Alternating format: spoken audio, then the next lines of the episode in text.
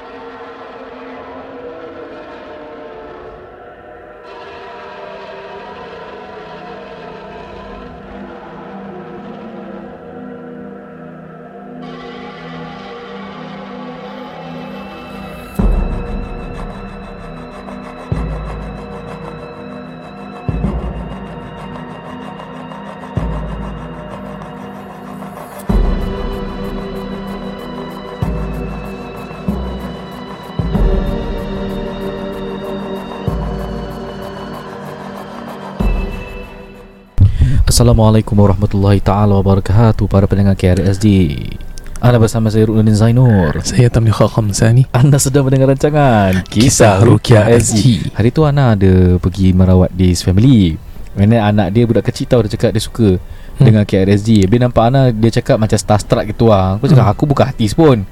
Lepas tu dia dia cakap apa tahu ah this budak ah, always say Kisah Rukia SG. Dia, dia macam tagline nak ikut eh. Masya-Allah. InsyaAllah Apa khabar para pendengar KRSG Diharapkan anda semua dalam keadaan sihat walafiat. Hari ini tajuk uh, episod 91 ialah pel, Pelamin eh? Pelamin. Pelamin. Oh, Robo. Aku aku tak apa tadi. Yang penting pasal pelamin jahanam. Ya. Tapi para pendengar KRSG Selalunya kita mulakan dengan Pelamin kongsi Jahanam pengalaman is a better topic ah. Pelamin jahanam Ah, saya, Dia kena ada catchphrase lah okay. Sebelum Okay. cerita Sebelum cerita go, go, ya, ya. Uh, saya sedang reservis lah uh, Tak boleh share kat mana tempatnya Cik Komando Dragon eh Masya Allah Saya Mr. Popo uh? Polis polis polis Oh. So sekali uh, Saya jumpa satu orang ni lah Dia kira Saya panggil homie lah It's my homie lah. Wow. Uh, So dia memang legit punya Hmm. uh, Kira Angkong siao punya Baik punya. Oh. Tapi dia Dia gerik Dia gerik Dia tak judgemental And he's a very nice person. Baik Dia tahu pasal Ayat-ayat baik Dia tahu pasal oh. ruqyah baik Dia tahu tentang wafak dan sebagainya. Aku tengok dia Dia cakap Kau dengar banyak eh Daripada KRZ Aku dengar semua bro Oh. Sampai, ah, Tapi bila aku dengar dia cakap tu Dia, dia really He knows his styles. Means bila dia dengar tu Dia betul-betul belajar.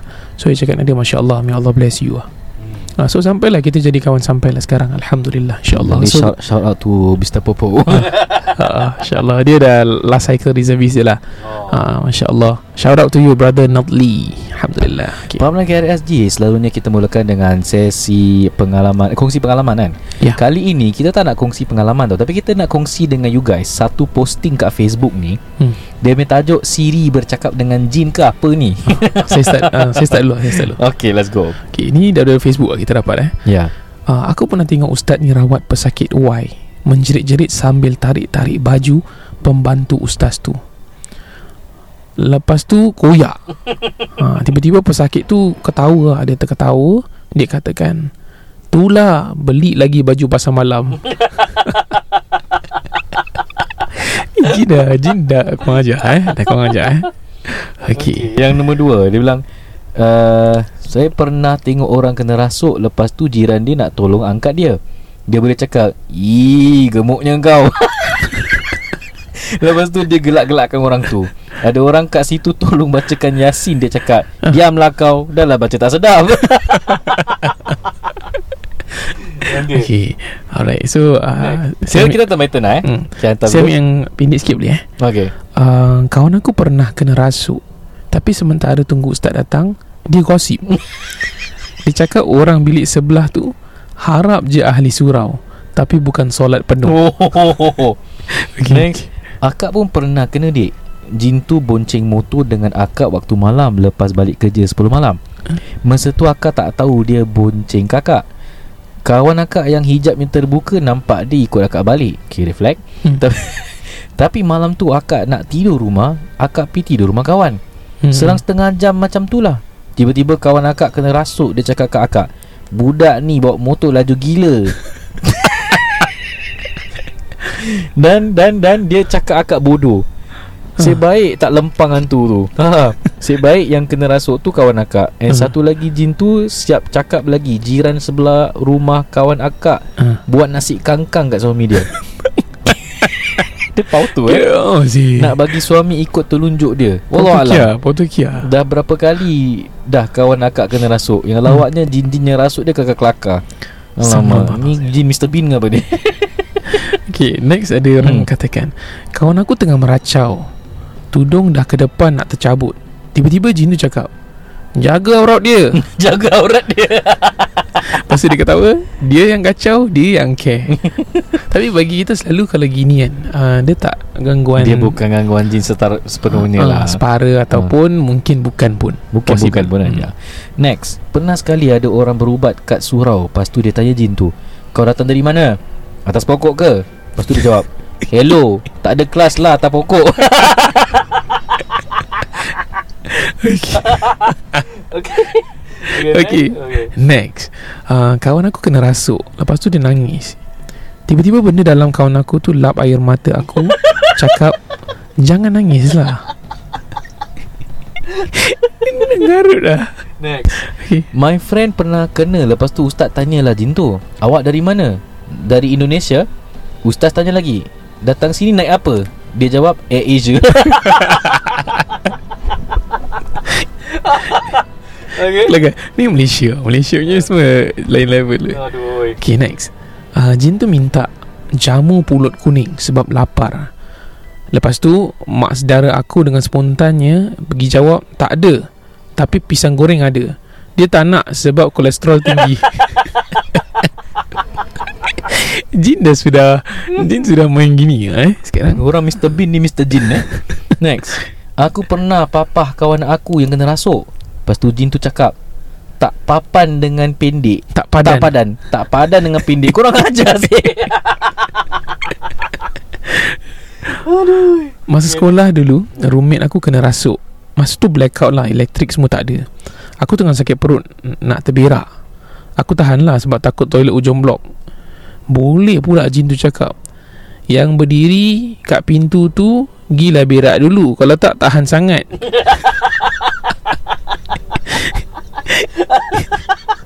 Jin tahu. Ini Sudah kacau lah. Okay next. Pernah kena sound sebab baca ayat kursi dalam hati Terkumit-kamit pelan-pelan. Jin tu sound apa? Hang baca-baca apa ingat aku tak tahu kah? Hareh sungguh jin tu Lagi satu Dia suka sound. Jangan nak pandai-pandai. Ha, Eh Udah tahu akhirnya eh. yes. Kita jangan tunjukkan lah Serius. Kalau jangan nak baca tu Baca betul-betul yeah. ha, Kemudian next punya. Aku biasa azankan waktu mak aku kena rasuk. Boleh dia kata Diamlah Dah lah tak sedap kau azan. Aku macam Hmm Tapi teruskan lagi lah Menggelupur dia dengan azan Plus suara tak sedap. Hmm. Dan pernah juga adik aku Rukiah jin yang dalam badan mak aku tu Untuk kali kedua Mak aku kena rasuk. Dia tegur bacaan adik aku cakap Salah sebutan tu. Aku nak tergelak pun ada. Seram pun ada. Bukan seram kat jin tu. Tapi seram bila dia tegur bacaan Atau sebut itu salah. Dah macam yeah. Macam ustaz eh. Ha. Next. Hahaha Pernah juga anak murid kena rasuk. Sama-sama kawan kena. Lepas tu kawan dia ni jin yang garang. Tudung dia dah terbuka. Lepas tu kawan yang jin baik ni Datanglah betulkan tudung kawan yang jin garang tu Habis kena marah. Kau apa hal? Dia cakap aurat pakai betul-betul. Sambil tarik tudung betulkan rambut je Kelakar pula tengok. Tapi jin garang tu tetap marah-marah. Okay nah, Ni uh, tak tahu kan Kau pun bukan Mungkin lah Yes, Bukan yes, rasukan jin lah eh. ah, Saya nak skip yang satu tu. Saya nak ambil yang bawah. Sebab Okay, go. ah, atas tu tak berapa faham sangat. Okay Okey. Teringat juga dulu masa salah seorang staff saya dirasuk. Kami pun bacakanlah Yasin untuk dia. hmm. Tiba-tiba yang kena rasuk tu duduk join baca Yasin sekali. Siap dia tegur baca betul-betul eh. Banyak tajuk yang salah ni. ni jin sudah main lah. Okay, next. Uh, uh, sama yang bawah tu eh okay, okay. Weh Aku teringat time jiran member kena rasuk Dia minta darah Lepas tu selamba je Mak member balas Darah tak ada Air sirap ada Nak ke? Mengamuk terus jin tu Last-last sepakatlah dikeluar Kalau Ha. mak dia masuk je Mak dia mesti kena jeling dengan someone yang kena rasuk tu Sama. Okay, Okay. next hmm. Uh, familiar soalan ni. Teringat peristiwa darjat 6 pernah bawa balik jin dari perkampungan satu tu perkampungan ni lah Hmm. yang kemudian rasuk maid dalam rumah tu. Masa tu panggil bomo. Yang kemudian tanya jin tu. Ah, tinggal mana ni? Dia jawab di kolam. Hmm. Bomo tu bomo tu tanya lagi. Datang sini dengan siapa? Ha? Naik apa? Dia jawab Datang dengan kawan Naik bas Duduk atas cushion. Momo kena game. Okay. Okay next. Saya pernah pergi berubat dengan Tut. Okay. Dia pernah cerita benda sama. Yang datang merawat tu dari Brunei. Ada empat ekor ikut sekali. Datang ikut sebab tak pernah rasa naik kapal terbang. Saja nak test Aduh. Kata mereka Bapak tanya Rumah mereka kat mana? Dia cakap Longkang je. InsyaAllah. Had, Okay. a good, had a good laugh eh. oh. Okay saya ambil lagi satu eh. Hmm. Yang ni aku rasa macam betul ada jin Jenis show off. Sebab pernah teman mak aku uh, Pergi melihat perempuan kena kerasukan Ustaz tanya Asal kau dari mana? Dia jawab Aku datang ikut budak ni Naik kapal terbang. Budak tu orang Sabah Datang kerja dekat Shah Alam. Ustaz tu tanya Tiket first class? Dia jawab Slow je Tambang murah. Okay next. Okay bila baca yang ni Teringat kisah kawan. Lepas PMR dia masuk SBP Sekolah tu taklah uh, Kawasan pendalaman Tapi jalan besar. Cuma belakang sekolah tu Ada bukit ada hutan. Kawan saya ni memang Kena rasuk jin. Mungkin jin suka kat dia kot Sampai kurus kering. Mm-mm. Masa rawat tu nak buang jin ni Jin minta hantar balik ke Pulau Pinang.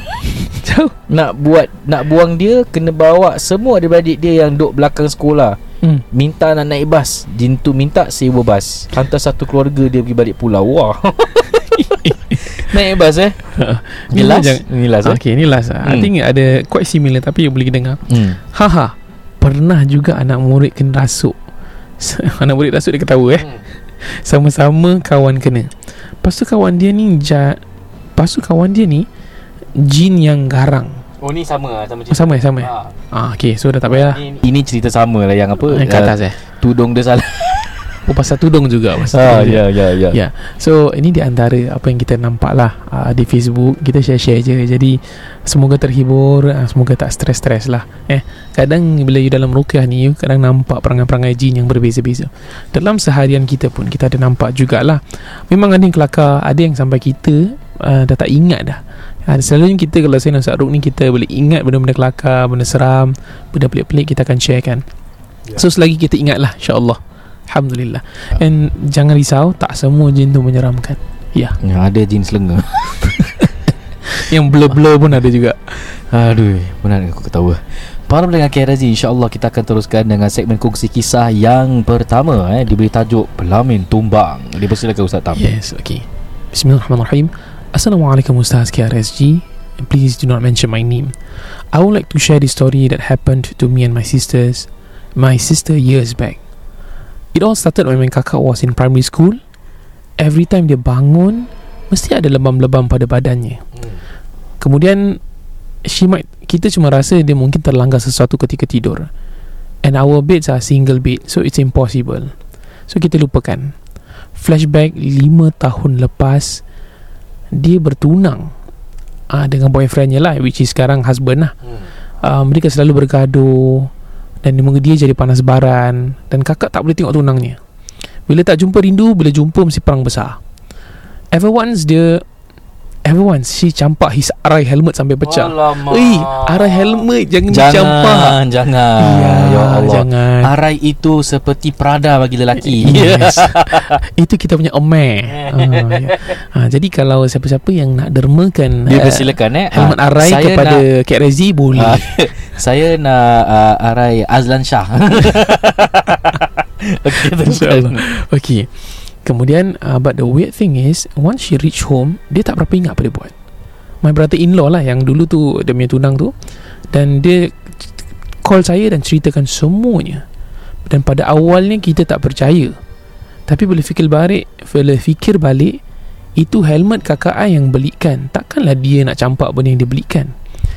Buat para mendengar Kak Rezi uh, Divert sikit. Uh, Helmet Arai ni Dia ada macam-macam range lah. Paling-paling murah pun 500 dolar uh, Dan paling mahal dia boleh ribu-ribu Arai. dolar Ah. uh, Baru ni anda cek Arai uh, Nakano Shuriken Oh Ah, tu uh, tak silap mahal juga tu berberatus juga. Ha. Uh, lagi satu Nakano apa lah lupa lah. Anda, Shinya Shinya Nakano. Eh, anda, Shinya Nakano. anda suka yang Sakura Anda tahu? Sakura. Ada bunga-bunga. Ah, Ana ada suka yang Riptide. Ana suka uh, Taira Ana suka Azlan Shah Azlan Shah tak boleh dapat kan Rare Ana rare Very rare Ya yeah. Dia lagi satu is uh, Raihan Kumpulan Raihan Eh main eh Araihan eh Itu bukan helmet Itu songkok Kau ben- naik motor pakai songkok Tak boleh eh Tak boleh eh Okay, Langgar okay. undang-undang Okay, sorry, sorry. continue, Kita patah balik, kita okay, patah okay, balik. okay, okay. My family kemudian notice uh, perubahan yang sangat mendadak dan minta bantuan orang lah kita call. Dan kita engage beberapa orang untuk buat perubatan dan tiada perubahan. Until we somehow dijodohkan untuk meet up with seorang veteran perukiah. Eh, Oh kenal ni eh kenal, Hmm. kenal benar ni. My kakak was seated on the floor during the session. Uh, first few verses of the surah, Ruqyah tu both of the palm down on the floor. My kakak eyes were blinking laju. My heart was like, ini dah macam scene dalam cerita nasib si Doremi. Wahai mambang tanah tu zaman-zaman tu eh. At the end of the session, kakak muntah. Okay, we was informed that kakak mempunyai teman teman tapi mesra. Dan bertujuan untuk memisahkan kakak dan tunangnya. Dan benda tu dah berkenan lama lah. Mungkin jin asyik lah yang dia maksudkan ni eh. Asyik. So most probably dia jealous lah tu. Kemudian perukia veteran tu cakap Advisekan kakak Mandi menggunakan sabun bidara Dan amalkan surah Baqarah sebelum tidur. Okay He actually did mention other things But saya tak ingat. During the Ruqyah session I yang tak ada gangguan ni Boleh tiba-tiba macam tak kena gaya. Berpeluh Sampai boleh perah baju saya. Ha, ha. Kemudian jantung laju Macam baru lepas lari 2.4 klik Oi IPBT oh. eh. Kalau boleh nak lari keluar daripada rumah Dan serius ustaz Tak bedik. The feeling is like that. Cepatkan cerita During her wedding day The vendor called us Pada malam Pertengahan malam. Dan inform Dia mimpi sesuatu yang sangat pelik berlaku pada uh, Majlis perkahwinan ni. Hmm, hmm. And my uncle decide to pagarkan Wedding tempat ni. Wah Ni pakciknya lah. Pakciknya nak membantu lah eh. Okay For your info My pakcik taburkan garam kasar Di sekeliling tempat tu Dan jokingly told my brother Okay Uncle pagarkan venue ini Tapi fansnya mana? Pagar equals to fans You get it? Kira-kira uh, Uncle ni nak buat, nak buat lawak lah InsyaAllah InsyaAllah Okay Everything went well until the last outfit. Before the bride and groom patah balik to the bride venue after their photo shoot, tiba-tiba angin kencang. Okay, menyapa to the extent pelamin tumbang oh. ustaz. Pelamin tumbang. Oh. Ini kau boleh minta diskaun. kau jangan risau minta diskaun. Dah lah tu time jemputan tengah ramai so it was so chaotic.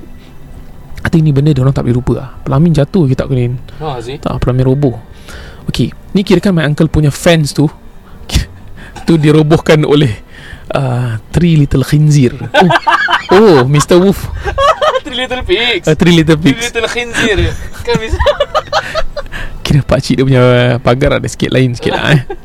And guess what Same thing happened during my wedding two years ago Oh serius lah I was from the east and my bridesmaid informed us to see it pihak lelaki. Masih banyak masa katanya. Okay. Kemudian pada pukul uh, 5 lebih tu eh, time DJ tengah play some trendy songs, tiba-tiba dia terbau bauan yang sangat busuk. hmm. DJ meminta maaf tu di jemputan dan kemudian mula memainkan surah Al-Baqarah. Kemudian angin terus berderas dengan kencang. Kemudian pelamin saya pula yang tumbang. DJ pun suar goyang. Parah seram tau Kau cakap suara goyang Aku dah ketawa Mr. Wolf tak boleh robohkan the fence cause my wedding venue tak dipagar. ha.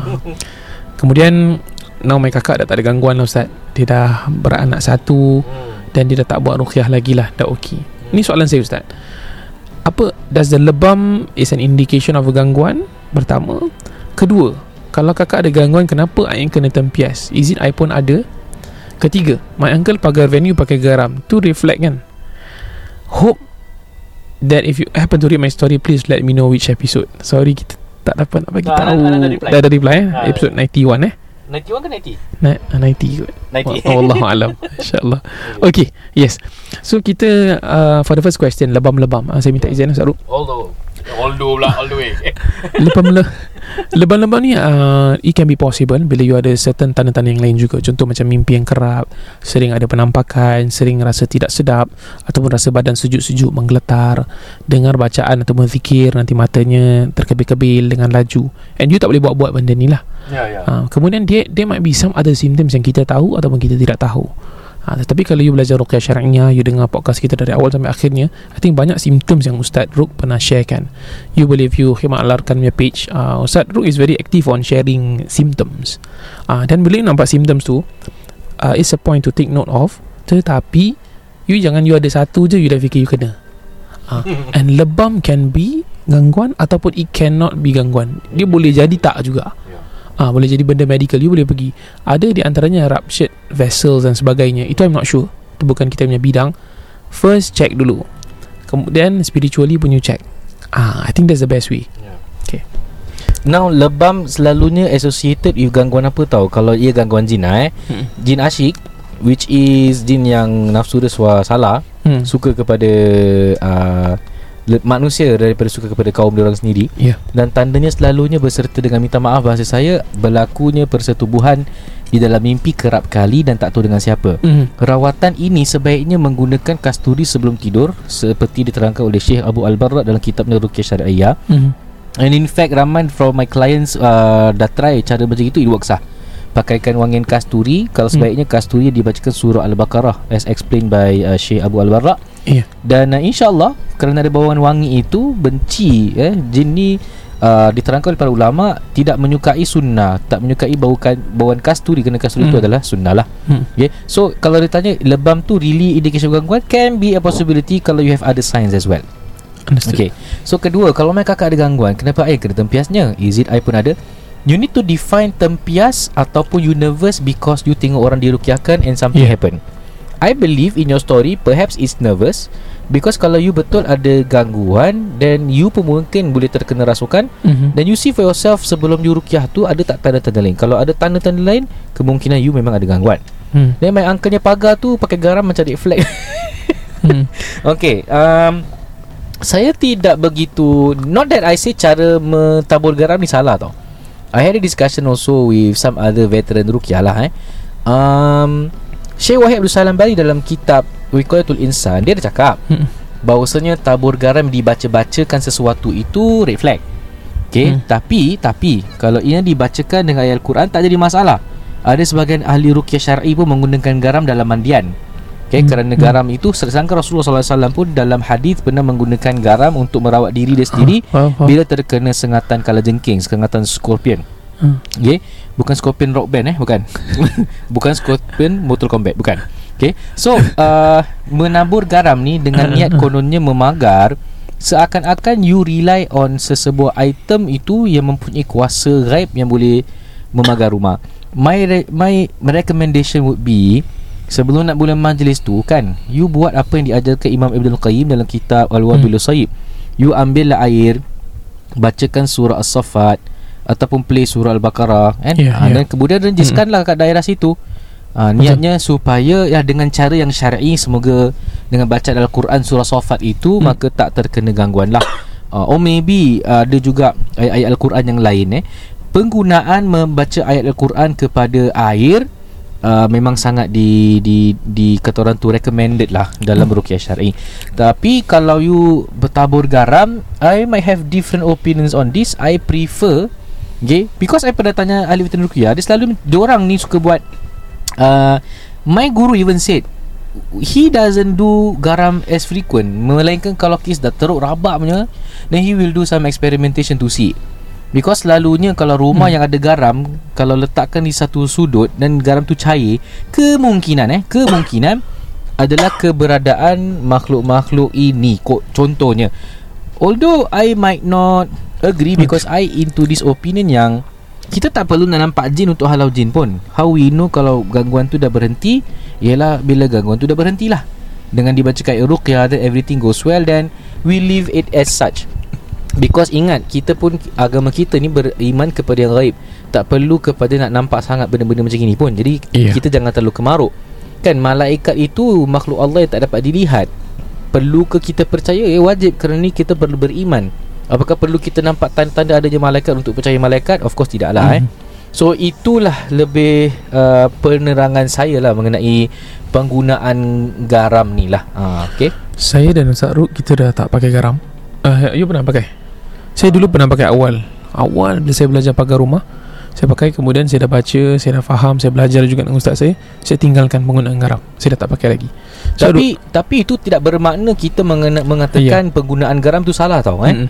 Uh, cuma kita gemar menggunakan kalau let's say garam itu digunakan dalam mandian mm, okey atau dicampurkan dengan air seperti Rasulullah SAW gunakan untuk treatment mm, terkena gangguan sengatan itu something yang memang Rasulullah buat lah Hmm. ha, tapi kalau uh, meniup garam dengan baca Al-Quran kemudian tabur-tabur uh, ini uh, bu, I cannot say I setuju but ini salah satu cara yang ada ahli background ruqyah syar'i mm. melaksanakan. Kita henti sampai situ. Wallahu a'lam bisawab lah Ya. eh okey. Para pendengar KDZ insya-Allah sebelum kita teruskan dengan kongsi kisah yang kedua. Eh uh, sorry. Oh ya nak, Tak sikit. Tadi bila Maybe yang second question tu Dia boleh refer to Pelamin roboh So kakak dia kena Dia kena. Oh okey okey okey okey So if I can sentuh sikit Kalau let's say What are the coincidence? Apakah dia punya Persamaan yang benda tu Sama berlaku? So ada chance gangguan. Pelik lah takkan? Hmm. In in a thousand majlis I don't think senang-senang um, Boleh roboh lah.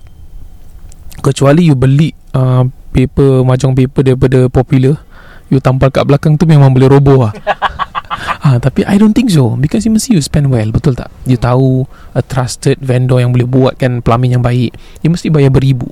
Pelamin harga mesti ribuan meh. 2.5k, 5k Macam-macam standard. So bila pelamin roboh Tak berapa masuk akal. So bila benda tu berlaku Ada kemungkinan. Ha, Dan yang pentingnya Kalau para pendengar KRZ You dah tahulah Cara-cara nak memagar Surat sofat You nak bacakan Silakan.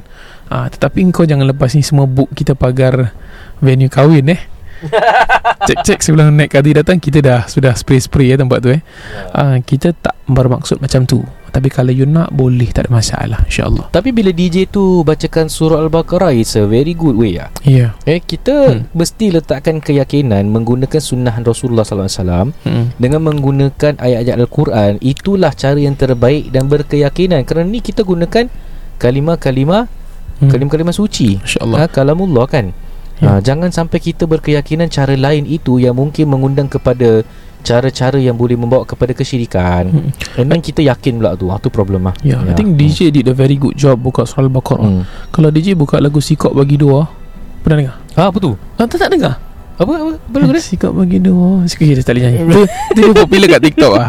ah, nasib baik DJ buka Al-Baqarah eh, tak buat Hmm. Sikok bagi dua. Okey, alhamdulillah. Ya, ya, ya. Para pendengar KRSG sebelum kita teruskan dengan uh, segmen kongsi kisah yang kedua. InsyaAllah kita beri kelaluan kepada sponsor kita pada hari ini Untuk memberikan sepatah dua kata. Over to you Haji Nizam Rumah bukan sekadar tempat berteduh atau untuk dinikmati. Bilakah kali terakhir anda meneliti pinjaman rumah anda? Dapatkan nasihat berkesan dari Niza Nizam. Mahukan sebuah rumah tanpa pinjaman atau inginkan pinjaman rendah? Dapatkan nasihat berkesan dari Niza Nizam. Tidak semua rumah sesuai sebagai pelaburan. Jadikanlah rumah sebagai satu pelan simpanan. Manfaatkanlah sepenuhnya dana CPF anda. Dapatkan nasihat berkesan dari Niza Nizam. Telefon 96704504 sekarang. Assalamualaikum. Terima kasih kerana mendengar KRSG guys. Kami NNM Niza Nizam bersama Ejen Man dari Propnex. Setiap episod kami akan kongsi secara am informasi dan juga isu-isu berkaitan dengan rumah. Baiklah, episod kali ini kami akan menyentuh tentang soalan panas dan viral tentang hartanah by NNM. Oh yeah.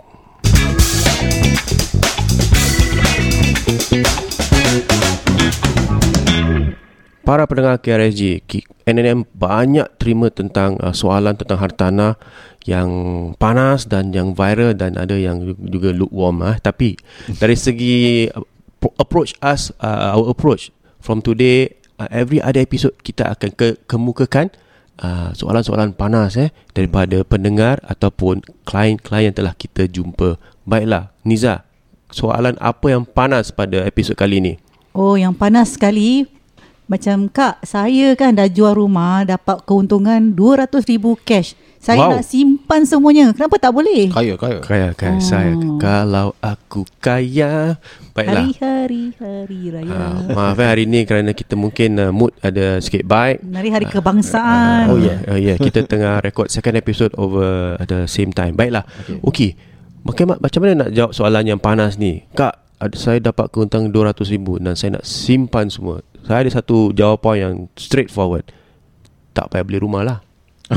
That's right. Betul? Kalau nak jual nak simpan semua tak Habis payah beli mana rumah. kan? Ah, Ah. exactly. Nak duduk di mana dan di manakah anda punya asset progression ataupun anda punya apa tu perkembangan dari segi aset. Ah, important eh. Terutama kali kalau anda uh, anak Singapura jati, mesti beli hartanah. Tak boleh tak ada hartanah eh. Kebanyakan lah yang I mean the age range uh, especially pendengar KRSG di mana uh, always talk about upgrading uh, yeah. from the BTO especially. Okay, keuntungan 200,000 ni ke selalunya lah daripada penjualan BTO. Mm-hmm. Uh, di kawasan tertentu ataupun uh, in general lah. Mm. Uh, jadi apa langkah seterusnya wahai para pendengar KRSG?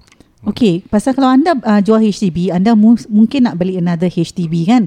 And anda kalau gunakan HDB loan, you know your second HDB loan, you have to put aside 50% of your cash proceed back into the house that you are buying. Which is 100,000 based on this soalan, correct? Yes, kalau 200,000 that means 50 uh, sorry, 100,000 have to be down paying the next house, the Correct. cash. And if you even if you're using apa bank loan uh, to pay for your HDB, you still have to put in about five percent of the total amount of the next house you're buying. Yeah, and Um, that's the minimum cash. And that's Cash, the minimum yeah. cash. And if you don't have, then you have to touch your pro- sales proceeds. Yes. Correct. So banyak orang kadang cakap kenapa uh, saya kena kasih balik HDB?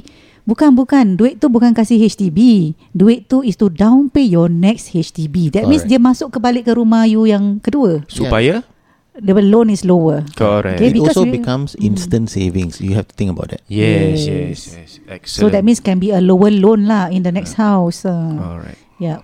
So uh, that is kalau you beli HDB, that means you using either HDB loan atau uh, bank loan lah. Tetapi since you are talking about bank loan, sama juga jika anda membeli private property, mm-hmm. anda pun gunakan bank loan. Even though kalau you beli EC pun, baik yang dah siap atau yang belum siap, you still have to use bank loan di mana 5% minimum have to be your cash. So this cash have to come from where? Kalau tak your savings, you pay sales proceed lah. Hmm. That means you tak boleh simpan lah 200 ribu tu tok-tok gitu macam simpan kan tak Tapi boleh kemungkinan besar beli EC ataupun property dia punya harga mungkin 2 3 kali ganda. Yeah. Betul? Mhm, memang, Ah, betul. Jadi uh, jika anda punya pulangan CPF ataupun CPF di ordinary account ordinary account anda mencukupi untuk membeli uh, hartanah privat by all means boleh gunakan termasuk stamp duty Mhm. and legal fee Yeah. tetapi jika kekurangan di sinilah di mana uh, hasil penjualan ataupun your cash proceed digunakan untuk tokok tambah Okey, cakap pasal uh, harga pun meninggi eh di private property. Memang betul. Kalau HDB tu cuma 500 ribu, private property tu mungkin tiga kali ganda. Jadi sama juga in terms of your monthly mortgage pun macam gitu juga. Kalau anda Correct. sudah biasa hmm. membayar seribu in terms of monthly mortgage in your HDB, that means you punya private property kalau you dapat kunci mungkin dah 3000 bayaran kak, kak monthly. saya tak nak bayar cash kak Ah, mana boleh tak bayar cash unless you punya CPF kau-kau lah banyak eh then 3000 tu boleh tolak seluruhnya dari CPF no problem tapi if your CPF tu tidak mencukupi you have to uh, put in what we call gyro some cash every month. Eh from and then kita selalu buat uh, what we call the calculation di mana you ada separuh yang CPF you ada boleh simpan atau separuh cash yang you boleh simpan dalam bank account you dan you boleh gyrokan in terms of your monthly mortgage. Correct. So basically, uh, it is a ve- is a good habit satu mm-hmm. tabiat uh, bukan tabiat eh tabiat yang baik kerana di sini anda belajar tentang force savings ataupun simpanan paksaan. Yeah. Hmm. Uh, so Mansur a- ada apa nak uh, tokok tambah? Bukan cash eh tapi point. No, basically, apa, whenever you're talking about apa buying into another property and you do not want to use cash, it's not it's not possible lah. yeah, Yeah. It doesn't work Ah, eh. it and doesn't also, work. and also I always tell my apa tu semua uh, pendengar KRSG eh treat your house like a savings bank. Correct. not the bank yang kat POSB Citibank ke apa tu uh, you know OCBC UOB but treat your house as a savings bank.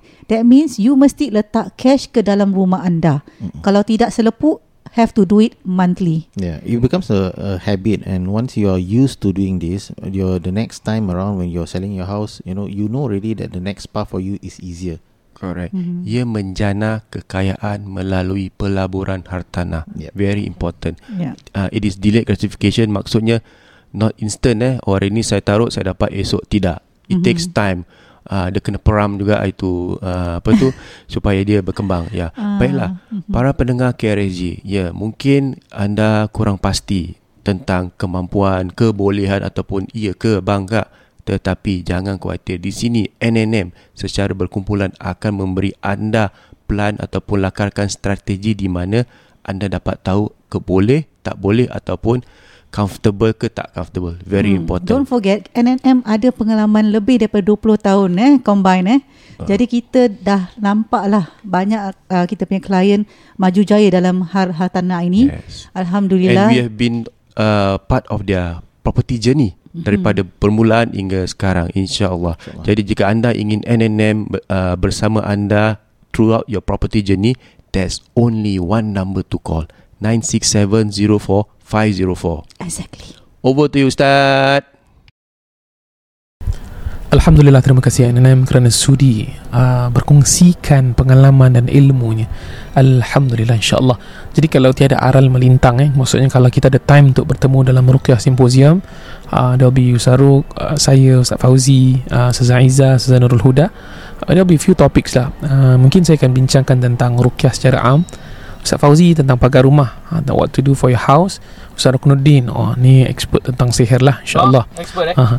buku wafak dan buku yang seterusnya lah akan di-sharekan kemudian insyaAllah kakak saya Ustazah Nur Al-Izzah akan sharekan tentang Ain uh, Ustazah Nur Huda akan kongsikan Al-Fatihah Ayatul Kursi tiga kul di antara keberkasanannya so that will be um, a bit of practical here and there. Maybe Ain Ustaz Rukunin akan buat secara live lah. Simple simple ones. So kita bukan nak ajar secara macam kat kelas tau. Kita punya more of hands on macam mana cara nak buat kalau let's say you nak keluar. So it's a crash course. 2 jam lebih insyaAllah. Tiket kita dah nak dekat habis lah. Alhamdulillah. Masya-Allah. uh, so ya doakan insyaAllah. Okay Ustaz Ruk go. Pendengar KRSG, satu kiriman uh, cerita untuk episod kali ini. Dengarkan. Assalamualaikum Ustaz, Waalaikumsalam. Alhamdulillah, saya baru discover Ustaz-Ustaz via IG dan dalam seminggu ni start dengan podcast di Spotify juga. Sekarang sudah episod 21, Alhamdulillah. Wih, Masya Allah Tak sabar nak catch up sampai one.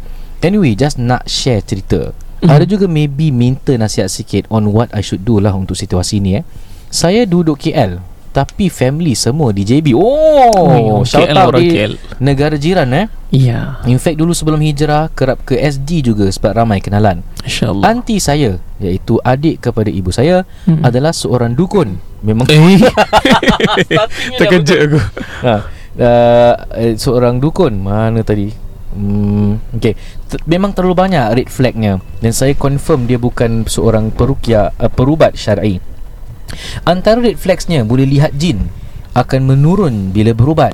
Okay. Banyak guna kain kuning, limau, bunga dan juga kemenyan. okay. Also dia sebut dia ada orang dia yang mendampingi dia Mhm. dan mereka actually orang bunian yang asalnya dari Gunung Ledang. Wui, lately ni pun saya banyak dengar dia ke Singapura untuk ubat orang. Jeng jeng jeng. Okay Saya mengaku Ustaz Dulu banyak guna khidmat dia Especially untuk pergi interview kerja Pindah rumah baru Bila ada isu dengan pasangan Dan lain-lain lagi. Ya. Tapi setelah mendalami isu ini Saya kini sudah bertaubat Walhamdulillah Alhamdulillah. Dan tidak lagi minta pertolongan dari dia.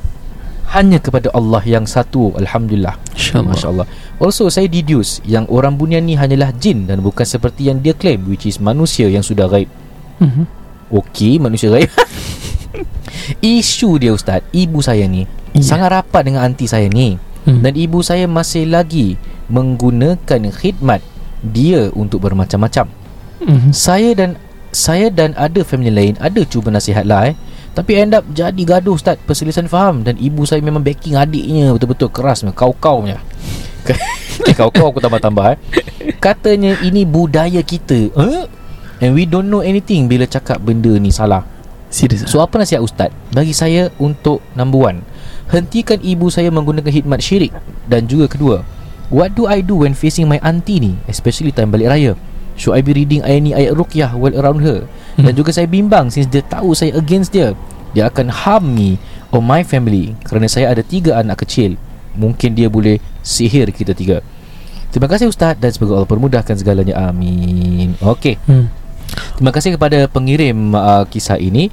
Let's start with number one. Bagaimana uh, Menghentikan ibu saya menggunakan khidmat. This is a sad thing to say But Hidayah hanya bagi mereka yang mencari. Tugasan kita adalah untuk menyampaikan. Ingat Rasulullah SAW pernah doa Supaya Abu Jahal tu masuk Islam. Allah menegur dia.